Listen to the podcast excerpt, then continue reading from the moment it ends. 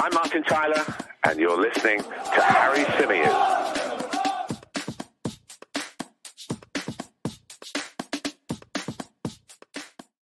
How's it going, people? Welcome back to the Chronicles of a Gooner, the Arsenal podcast, part of the 90 Min Football Network. As ever, I'm your host, Harry Symeou, and on this edition of the show, we are reacting to Arsenal's North London Derby victory. The Gunners move eight points clear at the top of the Premier League. They've taken 32 points from 36 available from the last 36 available. Who saw that coming at the start of the season? I mean, we are in dreamland at the moment. And to go to Spurs, a place where we've got an abysmal record over the last decade, we barely even scored a goal there in the last 10 or so years. And to win so convincingly, so handsomely, and having played so well for large periods of the game is something that we should be relishing, something that we should be enjoying, something that we should be buzzing about, something that we should be singing from the hilltops about. And I'm delighted. I mean, yeah, uh, amazing, uh, amazing stuff. Um, I, I, am just so happy. I, am honestly, uh, the word in the chat uh, from Rob is ecstatic. That's exactly how I feel. Ecstatic. And as Junior Gunner says, honestly, Mudryk who? Exactly, my man. Uh, big hello to everybody in the live chat. Hope you're good. I'm enjoying a nice glass of red uh, tonight. I thought about a bit of white. It is a bit late, and you don't want to wake up with a headache on a Monday morning. But I, I thought North London's red, so why not go for the red? Uh, so cheers to everybody in the live chat. Hope you're all good. Hope you are all well. You have to excuse me if I'm uh, taking a sip from time to time, but it's been a a long day. It's been a busy day. It's been a good day, obviously, uh, given the result, and um, and we're going to be dissecting that match, that performance. We'll be talking about what it means We'll be talking about some of the individuals, uh, the overall game plan. We'll be talking about how Arsenal went there and showed so much balls basically to go and play away from home at Spurs the way they did. And we got our reward. We got what we deserved, and that's all three points. And we got to extend that lead at the top of the table to eight points over Manchester City, who, of course, were beaten at Old Trafford yesterday. Cheers, everybody. Let's say a few hellos in the live chat. Plenty of you with us. Um, if I if I miss you, I'm sorry, but there's loads of you in the chat right now, so there's a good chance that I will. Um, big hello to Harvey, Trevor, Machiavelli, Kyle, Paratosh, Nav, Clocken, Seb, Amira. Uh, Mark is with us as well. Uh, Paul, Tom, uh, Wes Bird, Jamie, Kuhn, uh, Craig over in Fort Lauderdale says, Harry, what an effing win. London is red, eight points clear check out your Instagram. I sent you a pic of our turnout today. I will check that out in just a minute, mate. I promise. Um, I will check that out at some point, and uh, and I'll get back to you on that one. My social media is popping off at the moment, which is amazing because I posted a picture on my Instagram story of Aaron Ramsdale celebrating. And then you get all the bitter Spurs fans going, oh, he's a mug, he's this, he's that, because he did what he did at the end of the game. Big bloody deal. Uh, and you got all the Arsenal fans replying love hearts to it. But um, my day was fantastic. Um, I started my day off at Emirates Stadium today. Um, I was very kindly invited uh, by Lavazza, the coffee company, uh, who obviously sponsor Arsenal, and, and my good friend, uh, broadcaster Shebahn Aherne, uh, down to the Emirates Stadium today to watch the Arsenal women take on Chelsea women um, at midday. Uh, got to enjoy the whole box experience, which is which is quite cool. Um, and, and because it's a women's match and I'm not as invested, you know, I'm not going to sit here and pretend that I am. I, I, take an interest in it, but, you know, I'm not as invested. You can sit in a box and you can enjoy it without wanting to go absolutely bonkers or to shout expletives uh, from the stands. So, um, yeah, that was nice. It was a good experience. So, thank you uh, to them for it. Really good performance from the Arsenal women today as well. Um, they were unlucky, I think, not to not to take all three points. But then it was the big one. Then it was the North London derby and an opportunity for Arsenal to capitalize on United's victory over Manchester City yesterday. You know, I've always said that if we are going to challenge for the Premier League this season, if we are going to go the distance, if we are going to be in this right until the end, we need a bit of luck. We really, really do. And we got a bit of luck yesterday. We got a bit of luck in Manchester United beating City the way they did. I thought the Rashford goal, uh, the, the Fernandes goal, but the Rashford incident, I thought that was robbery. Uh, I've said to people today, friends of mine, family members, I've said, you know, uh, that you know if that was me, if that was given against us, I'd be livid. If I were Pep Guardiola, I'd have been fuming because Rashford certainly interferes with the play there. He certainly interferes with the outcome of that move. But City dropped the points, and you're looking at it and you're going, well, is this a bit of a free hit for Arsenal now? You know, you think about the record we've got at White Hart Lane, how bad we've been there over the years. You know, there's a good chance we might get beat. And you're sitting there and you're thinking, well, if we do get beat, it isn't the end of the world because of what's happened there, because of the fact that that gives us a little bit of leeway. You know, we lose at Spurs, and and all of a sudden, um, you know, things aren't that bad because we we have the same points cushion over Manchester City that we did going into the weekend. And then along comes, um, you know, along comes the the Mudryk news last night, which I think upset a lot of Arsenal fans. I think it put a lot of Arsenal fans in a bad space mentally going into this game. It put people in a headspace where they were sitting there thinking, well, you know, we could lose tomorrow and then we could get beaten by United the week after, and we haven't strengthened the squad in the way we want to. And all of a sudden, everything could unravel. But what better way to, uh, to reassure everybody than by going to Spurs and not just winning at Spurs, but by performing the way we did, being as dominant as we were, especially in that first period. I spoke to you guys in the preview show that I did with Mike Stavrou earlier in the week, and I kept saying that for me, it's so important that we start the game well. It's so important that we needed to impose ourselves, um, and it was important that we capitalized on the low self esteem that Spurs currently have. You know, last season I was at I was at the Tottenham Hotspur Stadium. I, I wasn't fortunate enough to be there today. I couldn't get my hands on a ticket. Um, I wasn't working, which was a little bit disappointing because I didn't get the opportunity to be there in that capacity either. But you know, when I was there last season, and one of the things that really struck me about that game, and one of the things I thought really contributed to our crumbling, if you like, was the atmosphere inside the Tottenham Hotspur Stadium. But things aren't going well for Spurs at the moment. You look at that team, it's very uninspiring. You look at, you know, Antonio Conte, the way he sets them up, the noises he's been making, and it's all negative. You know, there's no positivity around that football club at the moment. And so for me, it was imperative that Arsenal went there today and started strong. Why? Because, as I say, it capitalizes on that low self esteem that they, as players, have at this moment in time, but also the fear that the fans had. And you could feel it, even watching it through the television. There was an anxiety, there was a nervousness inside the Tottenham Hotspur Stadium. And the only way you could compound that further was by going there and being dominant. And that's exactly what Arsenal did from the off. It took us 15 minutes to break the deadlock, but we were brilliant in the early stages of the game. I listened to Eric Dier's interview on Sky, and he says, "Oh, it wasn't as one-sided as um, you know, it wasn't as one-sided as as you know maybe people suggest uh, it was in the first half. What are you talking about, Eric? You were awful. Your team was awful. Uh, you play with a back five and you concede goals. You play with two defensive midfielders and you still ship goals left, right, and centre. We won't sit here talking about Spurs, but they've got serious problems. They are moving backwards under Antonio Conte. They've got some bang average players in there. And, and that's why I felt it was so important for Arsenal to go there and start well and almost you know, as I keep saying, almost capitalize on that weakness that they clearly have. Because if you can kill the atmosphere at a place like that, you that's half the battle. Then you've got to perform, then you've got to deliver, you've got to stay composed.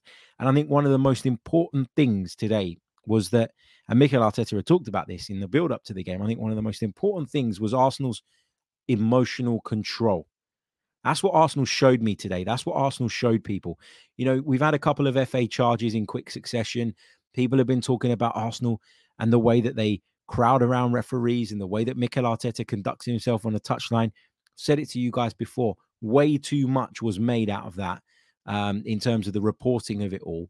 But that was kind of the narrative going into this game. You know, it was a place where Arsenal had been beaten last season.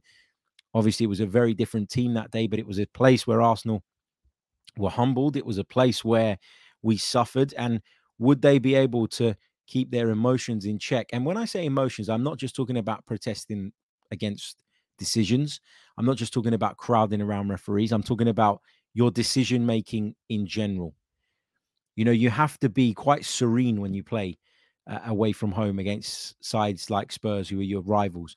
You have to be quite measured. You have to be quite composed and quite calm. And I thought what we had today was the perfect balance between the aggression that we needed to show, but also the calmness and the composure in certain situations. And that allowed us to play our game to the best of our ability, especially in that first period, as I keep saying, where I thought we were really, really special.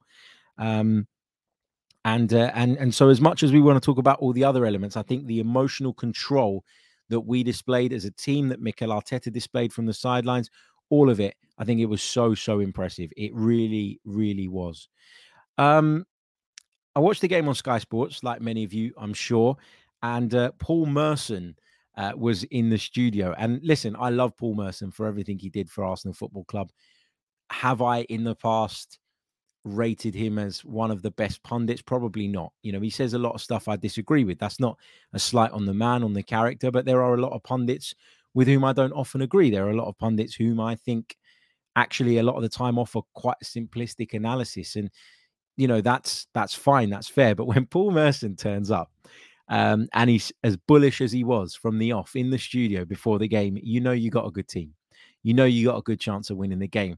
And I will go as far as saying this that was a 10 out of 10 performance from Paul Merson in terms of punditry, as far as punditry goes, because he literally, when the teams came out, called it exactly as it went. He spoke about Spurs' lack of real midfield steel and the fact that with two in there, they were probably going to have difficulty dealing with Xhaka, Partey, and Odegaard. He spoke about, um, you know, Odegaard's ability to get in between the lines and the problems that that would cause Spurs. He said that there was only one winner. He said that he expected nothing less than an Arsenal victory. And I remember kind of sitting there thinking, mm, Paul, calm it down a little bit, rein it in. And I actually turned around to my dad and I said, I wish I was as confident as Paul Merson going into this game. But do you know why we're so nervous? Do you know why we feel like that, even though our team is performing to an incredible level at the moment? It's because we want it so much. It's because we care so much. And, you know, we've got a long, long way to go. And, you know, nothing's decided after 18 games. I know that. Not even Champions League qualification is, is decided for Arsenal this season. There is so much more work to be done. So I am not getting ahead of myself. I'm not getting carried away, but my God, I'm enjoying the ride. And why shouldn't I be? You know, for me, I remember winning the league in the 97 98 season. I remember it in 2001, 2002, 2003, 2004, all the FA Cups in between. But never have I been as close to my team as I am now. I feel like Mikel Arteta has given me my club back. Um, you know, I'm, very privileged to cover the club professionally now, and that, you know, for me makes me feel closer to it and makes me feel, uh, you know, more invested than perhaps I've ever been in my entire life. So this would be special if we could go on and achieve the unthinkable. This would be really, really special. Going into the Man United game next week, and, and we'll talk about this more during the week, of course you know, you feel now that there isn't that major pressure to go out and beat them. You know, a point would be sufficient. If you'd have asked me before this game, I'd have told you that I wanted four points from Spurs and Man United. It doesn't really matter which way they come, um, as long as you get them. So that would be something I'd be very content with. If we get more happy days, if we get slightly less, okay, it's not the end of the world. This Arsenal team are where they are today because they are performing at an incredibly high level. It's not because the league around us is shit. I don't know why people even suggest that. This is a team, as I mentioned right at the top, who've taken 32 points in the toughest league in the world from the last 36 available. That is some going. That is unbelievable. That is unbelievable in terms of the progress that we've made in such a short space of time. Um, so we've praised Paul Merson's punditry and the fact that he got it all spot on, but we got to talk about uh, Martin Odegaard in particular what a stunning performance from him. Um, you can go over to the Another Slice platform. The information is in the description below. Uh, if you go uh, to that link, you can sign up on the Another Slice platform. Uh, you can then uh, log in and subscribe to the Chronicles of a Gooner podcast. Once you've done that, you'll have access to all our premium content, which includes player ratings uh, around about an hour after the full time whistle from every single Arsenal game. And you can find today's player ratings there, where I go into my ratings for Odegaard, Ramsdale, uh, Gabriel, everybody uh, on the day. Uh, and also, if you want to um, take the RSS feed and plug it into whichever podcast app it is that you listen to your podcast from. You can do that as well.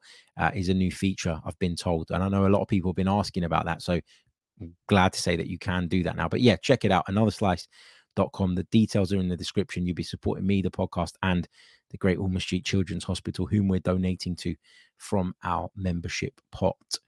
Um, but yeah, I mean, Martin Odegaard, I I think about sort of his journey since he came to Arsenal, right? He, he obviously was at Real Madrid, uh, young lad, signed by them for 60, uh, sorry, at the age of 16. And, you know, there was a lot of talk about where he could go, you know, how high his level could eventually be. And it didn't really work out at Real Madrid. He went on a couple of loans and, and he was okay on those loan spells. You know, he he showed a high level at Real Sociedad in particular, sort of the last loan spell. And then, of course, along come Arsenal, take him on loan from Real Madrid, see enough internally to decide that this guy is, is the right one for us, bring him into the club. Worked incredibly hard to do that. And now, when you look back on it, 35 million pounds for Martin Odegaard is a steal. And here he is dominating games in the Premier League. Here he is pulling strings in the Premier League. Here he is wearing the Arsenal captain's armband, putting in a performance uh, of a skipper and scoring a brilliant goal and really contributing to Arsenal taking all three points. I mean, wow. Um, that goal that Martin Odegaard scored was was sublime. And a lot of the time when I have criticized Martin Odegaard, and it hasn't been very often, but when I have, it's been, why don't you take a shot? Why don't you believe in your ability a little bit more? Why don't you just take the game by the scruff of the neck? Why don't you just you know, believe in yourself that little bit more because the ability is there. The technical quality is always has always been there. We can all see that. We've always been able to see that. And the way he struck that ball, I mean, the, the counter attack in general was superb, but the way he sort of he hangs back, he lets the forward line attack, and then he kind of pops up in between the lines, doesn't he? He arrives where he arrives. It's, it's difficult to pick him up in those areas. Harry Atkinson in the chat says Odegaard very much reminds me of young Cesc Fabregas. That goal he scored reminded me of that goal that Cesc Fabregas scored away at Milan, if anybody remembers that. That's going back a long way, but sort of quite a while, quite a way out.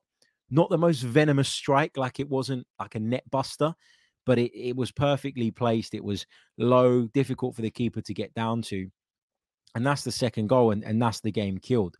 And um, you know, when you think about what he's been, what he's brought to the table, and and how good he's been this season, and the levels he's reached, and the consistency with which he performs to that level, you got to say that this was an Arsenal masterstroke. And this is just one example of why, when Arsenal decide not to pay over the odds for certain players, or when Arsenal decide that targets that maybe the fan base think are the right ones, but maybe in Arsenal's eyes they're not we kind of just have to back off a little bit and, and let them be and let them do their job. They've got us this far. You know, they've got us in into a position that nobody thought we were even capable of. And here we are, um, you know, pushing forward. Here we are, uh, sort of having turned some players that people maybe had question marks about. Aaron Ramsdale, another one. And we're turning them into top, top players. And, and that should be commended and that should be celebrated. And Martin Odegaard is a great example of that. But outside of the goal, his all round performance, his touches, his ability to turn on a sixpence, his footwork in and around the penalty area, his work rate off the ball. He is a joy to behold, and I'm I'm buzzing um, with him at the moment, and I love uh, love uh, seeing him uh, continue to perform at this level and, and continuing to lead this team forward. Said Abdullah says, "Good evening, Harry. What do you think of Nketiah's impressive development in the past months? No one expected that." I said to you guys, if you remember sort of when the Jesus injury news came out, do you remember when we were talking about the friendlies in Dubai? One of the things I said was that actually what I quite liked was that it was obvious to me that work was being done to try and get Eddie Nketiah to bring some more of the things that Gabriel Jesus brings to the table, i.e., being able to receive the ball in pressured situations being able to receive the ball and almost lure in two or three opposition players and be able to hold on to it long enough to create space for others and then pop it off left and right.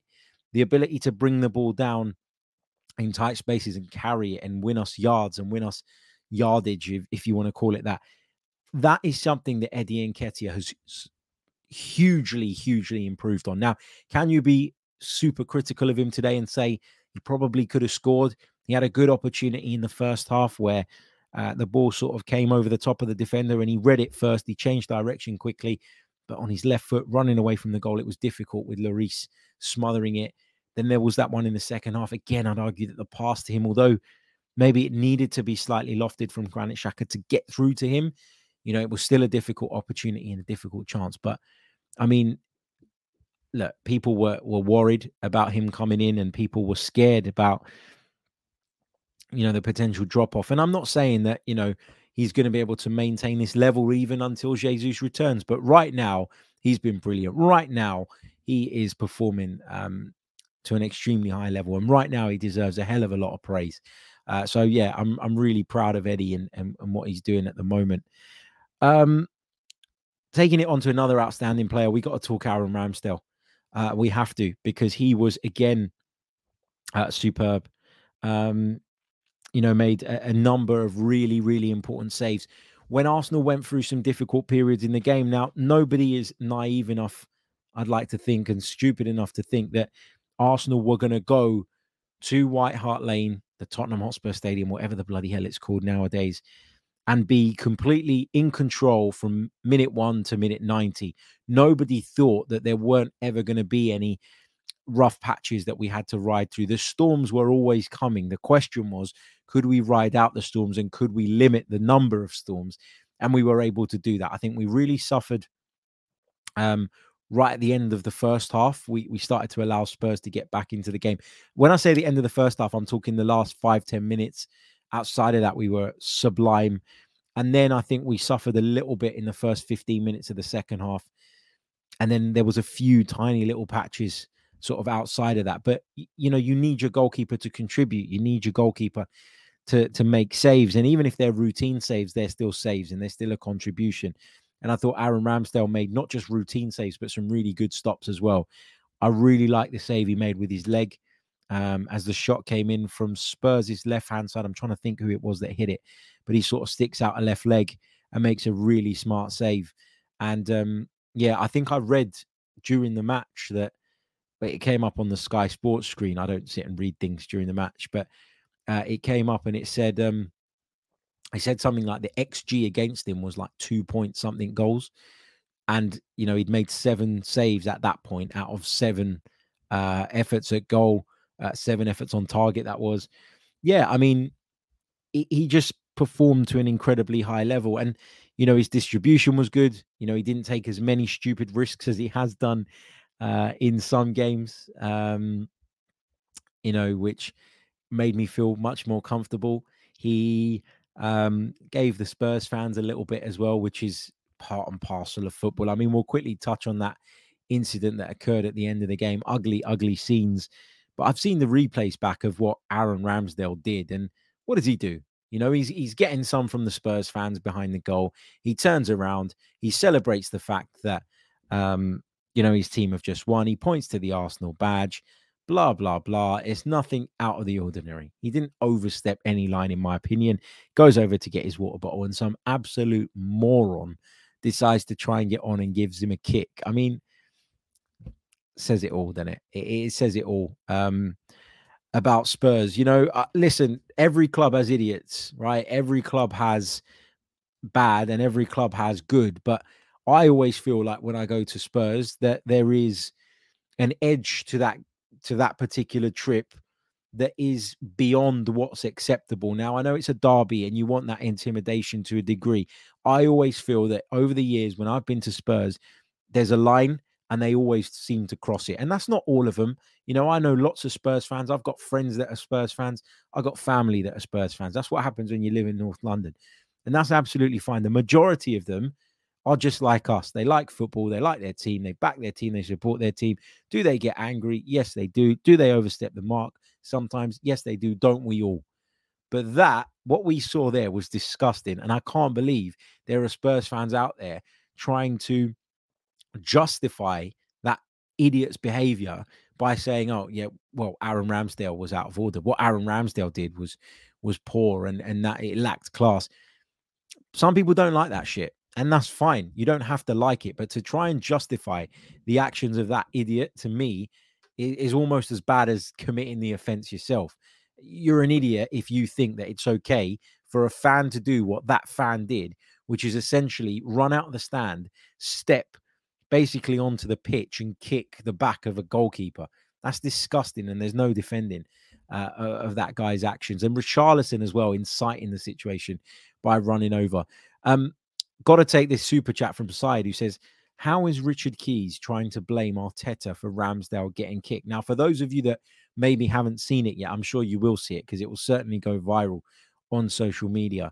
I thought about sharing it, but I don't want to give him the satisfaction. I don't want to give him the airtime, if that makes sense. But Richard Keys on beIN Sports, how he's even got a job there, I don't know. I'm sure you'll see it. Has been a real critic, hasn't he, of Arsenal and Arteta and some of their conduct and behavior of late.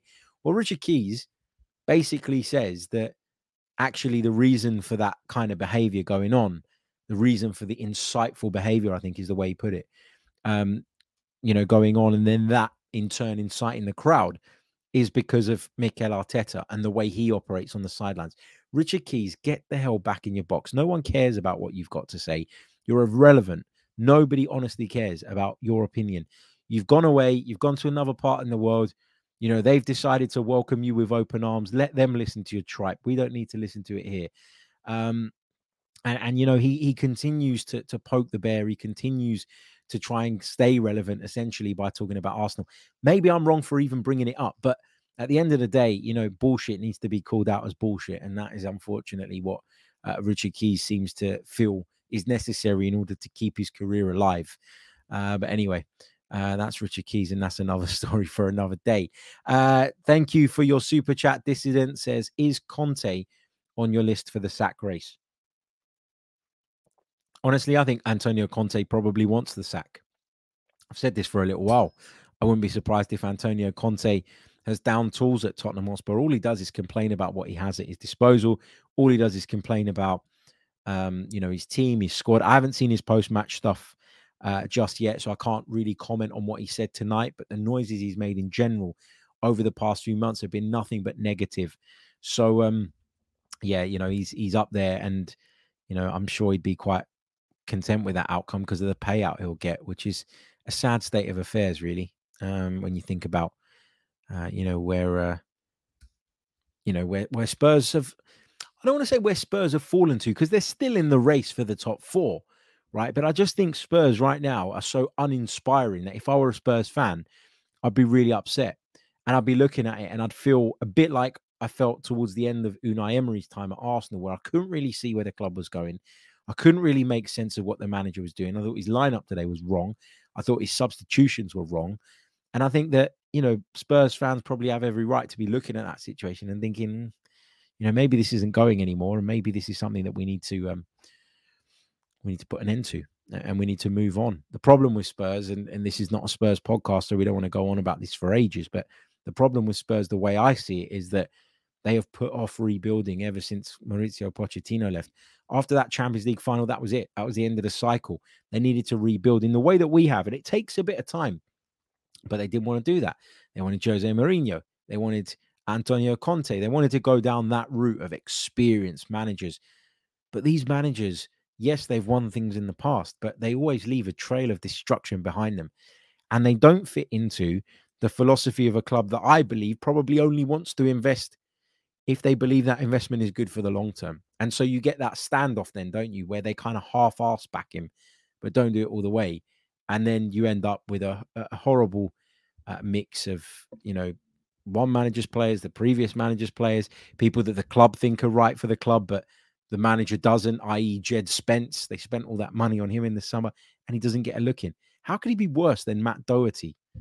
How can Perisic not play ahead of Sessegnon? But anyway, who cares? They lost. We'll take it. Um, what else have we got? What else have we got on the agenda? We've talked Ramsdale. We've talked about the incident. Um, interestingly, after the game, uh, Mikel Arteta was asked about the Mykhailo Mudryk situation, and uh, and he said, "Look, and I'm paraphrasing, but he basically said something to the effect of, "Look, well, we want to improve the team, we want to improve the squad where we can, but we got to be realistic. You know, we can only do the deals that we can do." And the more I hear about the terms upon which Chelsea have landed Mykhailo Mudryk, the more I think this is absolutely ridiculous and perhaps we dodged a bullet. And this is not me just saying this now. I said it yesterday when we talked about Mudryk. You guys all know I've said to you throughout the duration of this window that 100 million euros is too much for Mykhailo Mudryk and it's too great a risk given the very little sample size we have when it comes to judging him. It's too much. It's too much of a gamble.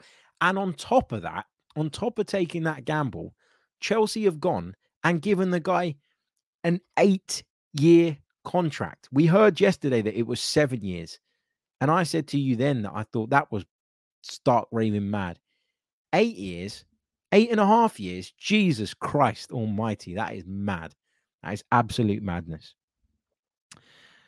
Okay. Um, as I said, if you want full player ratings on the North London Derby and explanations for those player ratings, you can check them out on the Another Slice platform. The link is in the description below. Check it out, sign up, support the podcast, and you'll get access to our premium content, the next piece of which is dropping on Tuesday. So plenty more to come your way. But let's run through the team just quickly and talk about those performances. I've talked about Ramsdale, so we'll skip that. Ben White, how was Ben White today? As consistent as ever, defensively solid, defensively brilliant. Um, maybe not as adventurous, I didn't think uh, today as he has been in recent times, but maybe that was part of the plan. And I thought he, he you know, really helped uh, William Saliba through the game. I thought was pretty good as well today. Not outstanding William Saliba in terms of really grabbing the headlines, but a really solid central defensive performance. And sometimes that's just as good. If I'm not talking about him, it means that we defended well, and it means that he played a part in that. Gabriel, fantastic as well, alongside him, probably the standout player in the back four uh, throughout the duration of the game. I thought Zinchenko in the first half was immense, but maybe dropped off a little bit in the second period, maybe struggled a little bit with Dejan Kulusevski uh, on that side. I always look at Zinchenko and I, and I try, you know, we did a piece on him for our premium uh, members, which is available to you guys now, where we compared him to Tierney and we talked about, you know, who's the better defender. And um, the kind of conclusion that I came to was that actually statistically Zinchenko is, which is weird, right? If you listen to that episode, you'll understand all the statistics and and that will probably make a lot more sense to you. But I think a lot of the times Zinchenko, when he gets exposed defensively, it's not personally, it's tactically. Does that make sense? He's being asked to step into midfield, and then that creates a hole on that side that when opponents manage to work the ball into, it just takes us a bit of time to readjust our shape. It just takes us a little bit of time to shuffle the back line across and then for Gabriel to eventually go out there. And so you constantly look at that and think that Zinchenko is exposed. But tactically, that's a risk that Mikel is, is clearly willing to take in sort of exchange for the reward that comes with that. And that is being able to overload midfields, being able to dictate tempo, being able to control possession, being able to break lines and play forward passes. And that's the real difference with Arsenal this season. It's forward pass after forward pass after forward pass. There isn't any of this sideways shit without real progress. There is so much um, progression in the way we try and play football, and we always try to do it at the earliest opportunities. So yeah, I mean, but in that first half, the, the composure Zinchenko showed maybe a little bit of complacency on one or two occasions throughout the 90 minutes, but overall, just the composure uh, is unbelievable. Thomas Partey in midfield, I thought was excellent. Again, you know, maybe gave the ball away a couple of times in the first half, if I'm being ultra critical, but outside of that, oh, unbelievable and desperately, desperately unlucky not to have scored Arsenal's second when he smashed that volley onto the post. That looked like it was goal bound from the minute it left his shin. I think it might have been his shin if you watch it back. But anyway, stunning effort from from Thomas Partey.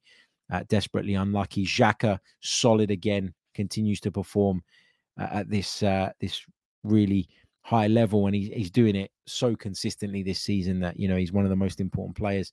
Odegaard, we've waxed lyrical about him already. Saka was great in the first half. Again, maybe dropped off a little bit in the second half, like some other players. Again, does that naturally happen when you're two goals to the good? Maybe. Um, but yeah, I, I thought he was um, I thought he was he was good for for large periods and you know just him being there is a problem for opponents isn't it it seems to strike fear in them he's built up that reputation now Bukayo Saka and I think his England exploits have really helped with that in terms of changing the perception of him. And um, and, and teams want to double up on him, and teams don't want to bomb fullbacks forward from fear of leaving him unmarked. Martinelli on the other side, not his best game today. He was probably the one Arsenal player that I came away from today thinking, you weren't bad, but I know you can offer a lot more. You know, I know that you can do more. I know that you can bring more to the table. I guess, though, for me, you got to think about Tottenham as well and, and the way that Tottenham sort of moved to deal with him. They obviously had Doherty on the right hand side who was tasked with sort of trying to keep tabs on him. But then, of course, Romero, who was arguably Spurs' best defender, but and is arguably Spurs. No, is not. It's not arguable. Is Spurs' best defender. Probably shouldn't have been on the pitch though for the entire ninety minutes. He was very, very lucky uh, not to get booked earlier than he did, and then once he was booked, he was really lucky to get away with that foul on Granit Xhaka. I just wonder if the officials missed that, if the uh, on-field referee missed that. Who, by the way, I thought had a decent game today. I've got to be honest. Apart from the Romero thing, which I think thought he got wrong, because as I say, I do feel like uh, Romero was extremely fortunate to remain on the pitch for for the entire game. But I thought he he dealt with a derby and and what a derby could possibly be quite well.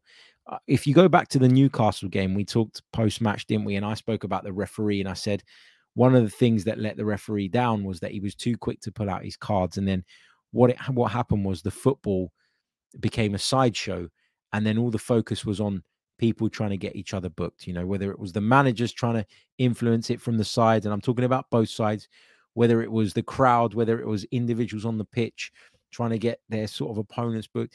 It all just became a bit of a circus and a bit of a, a joke, and, and that disrupted the flow and rhythm of the game. And that in the end worked in Newcastle's favor. I thought the referee today did a really good job of not getting sucked into that too early. He, he dished out cards when he needed to, Probably should have dished out a red card to Romero, as I say, a second yellow. Uh, but at the same time, I'm being critical of him on that one particular instance. But generally speaking, I thought he did really, really well. And um, and you know, I'll be honest, when when referees perform well, you know, I've I've got no problem giving them their dues when they deserve it. But when they're poor, I think that needs calling out as well. Uh, taking it on Eddie Nketiah. I mean, we spoke about him already briefly, but the improvement, unbelievable. Um, so delighted for him that he's, you know, filled the boots of, of Gabriel Jesus and up until this point has done a really good job. I know he'll he'll be disappointed in himself that he couldn't score. He'll he'll look at those chances and feel he probably could have done better. But you know what? Don't dwell on it. You know, don't get caught up on it. Everybody misses chances. Gabriel Jesus isn't exactly clinical in front of goal. Um, you know we we take it and um and we move on and eddie needs to do that as well and instead of focusing on that he needs to focus on the good things that he did today which of which there were plenty so and i'm sure arsenal will highlight that to him i'm sure mikel arteta uh, will highlight that to him as well uh, trini Gooner says is this live yep live and kicking on the chronicles of a Gooner youtube channel um right let me uh, get some likes on the board. Where are we at? We got nearly 700 of you with us right now. Only 197 likes on the board. There's no reason why we shouldn't have at least 350. So please do uh, leave the like button. Please do subscribe to the channel if you're new. Please do subscribe on the Another Slice platform uh, if you want access to additional content. And please do leave us a review if you're listening on a podcast platform let's take some questions. Let's take some thoughts for the last sort of 10 minutes of the show. I'd love to hear from you guys. Um, just to summarize my thoughts on the game while you guys get those questions into the chat box. We're eight points clear. We've just gone and won away at Spurs. We've taken 32 points from the last 36 available. But what's more impressive than that is the character and the balls that Arsenal showed today. The fact that Arsenal went there and didn't fear them and didn't suffer from a mental block caused by the trauma, if you want to call it that, of last season. The Arsenal went there believing in themselves. Arsenal went there knowing full well that they were the better team. And Arsenal were brave enough to go out there, play their game, impose themselves, and essentially capitalize, as I said right at the top, on the insecurities and the low self esteem that Spurs currently have as a football team. They were shitting bricks in the first half. Every pass was backwards we were putting them under pressure. They were playing the ball back to Hugo Lloris, who didn't know what to do. He didn't know what he was doing. Um, he was forced to go long and, and give up possession. When he tried to play it out, it was a mess.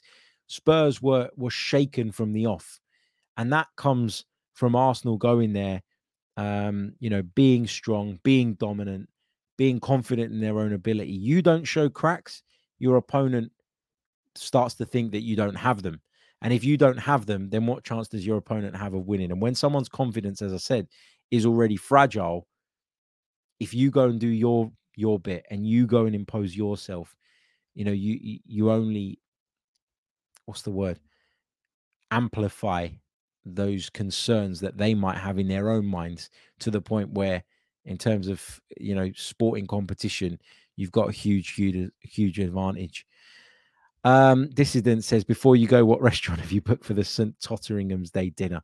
I haven't thought about that yet, but we, uh, I'm sure that's imminent. It's not too far away, is it? We've done the double over them. We're flying in the league. Spurs falling behind, 14 points clear now of them. And have we got a game in hand as well? I believe we do. So, um, yeah, you know, hopefully that day is not too far away. Okay, let's take some more of your thoughts and some more of your questions from the live chat box. Um, not really um, North London Derby related, but I've been asked this question quite a bit, so I want to kind of tackle this one.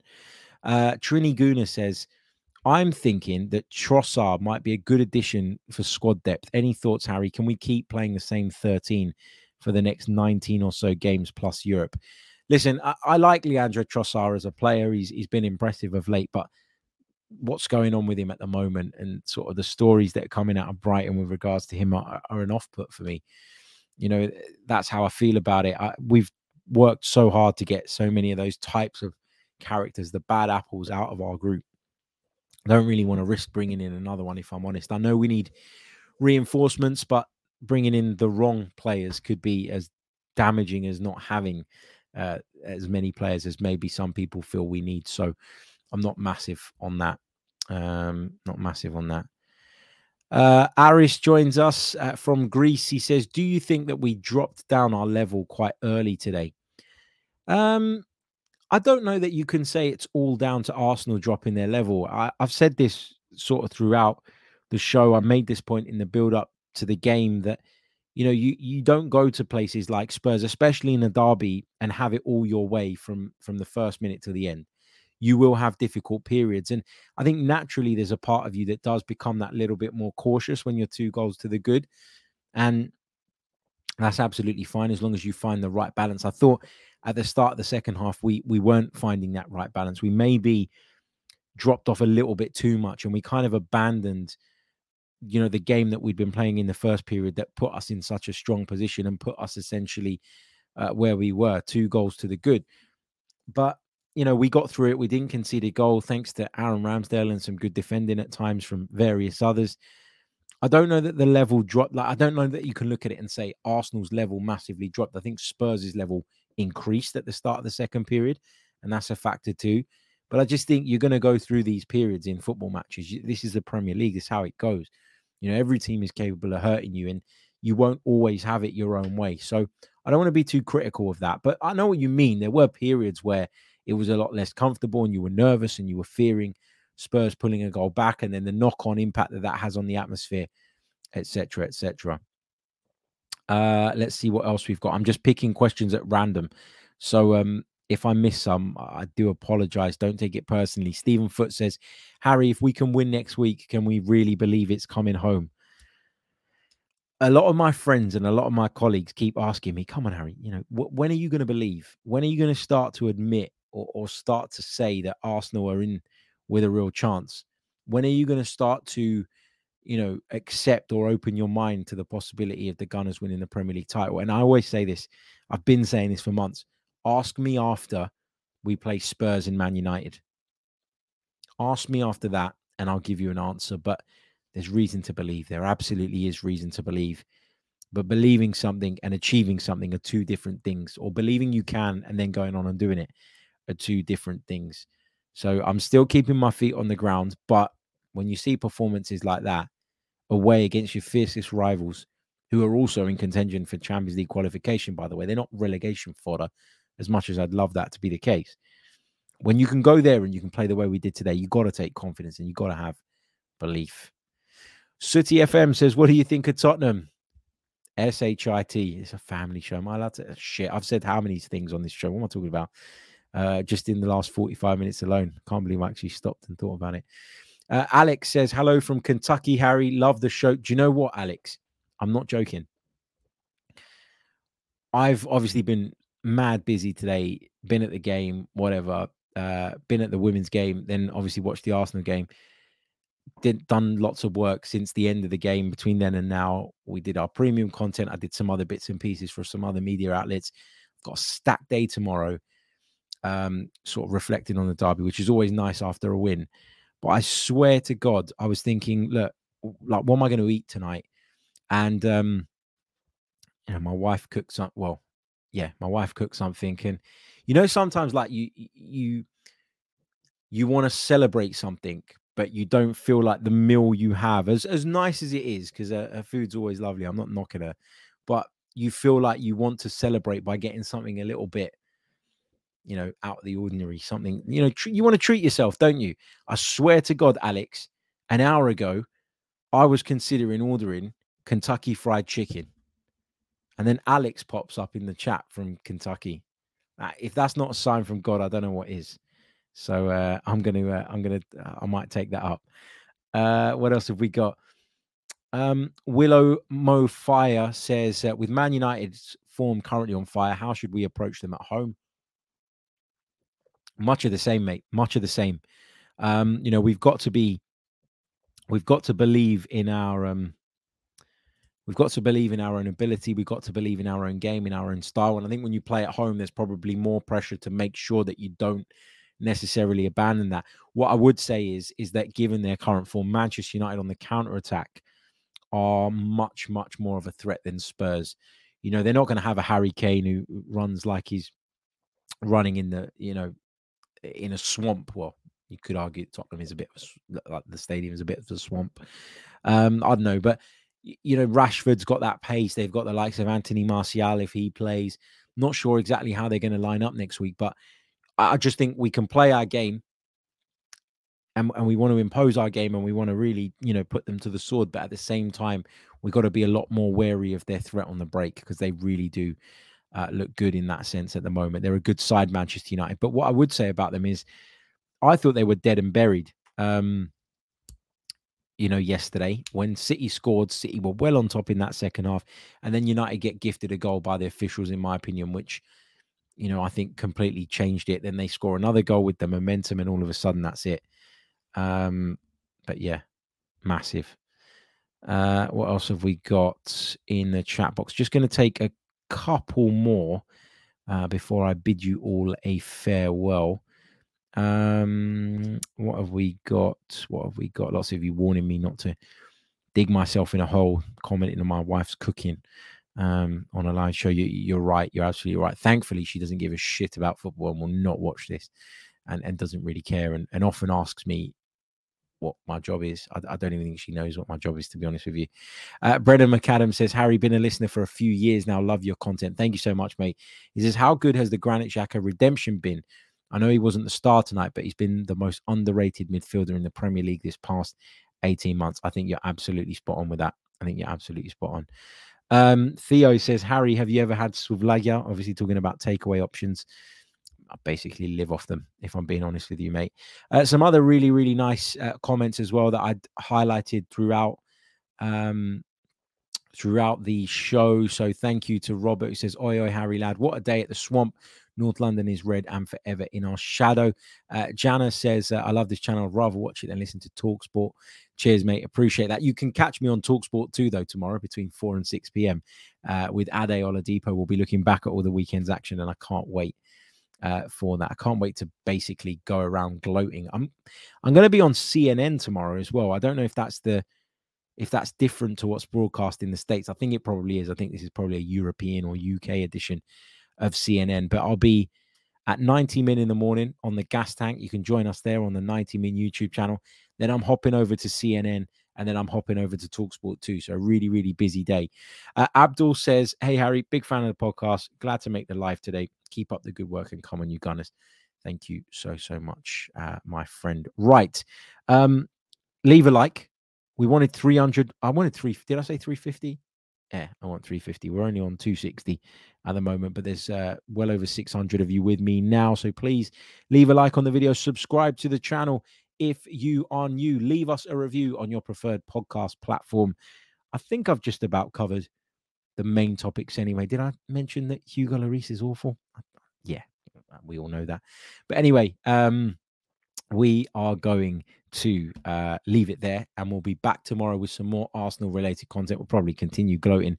We'll probably break it down tactically uh, in a little bit more detail. I always like to do that after I've had an opportunity to watch the game back. So we will, uh, I'm sure, uh, bring you that type of content tomorrow. Um, thank you all. Thanks again. Love you all. Have a great evening and uh, up the Arsenal. Eight points clear. North London is red. I'm Martin Tyler, and you're listening to Harry Symeou.